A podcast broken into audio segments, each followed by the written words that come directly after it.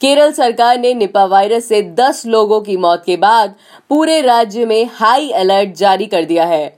और रिपोर्ट्स की माने तो इस बीमारी के लिए कोई टीका या दवा नहीं है और मरीज़ की देखभाल ही एकमात्र उपचार है। वहीं इंडियन मेडिकल एसोसिएशन ने इस संबंध में एक कमेटी बनाई है जो बीमारी की तह तक जाएगी और इसका सॉल्यूशन निकालेगी। ऐसी तमाम जानकारियों के लिए सुनते रहिए देश की डोज हर रोज ओनली ऑन डोज ऐप।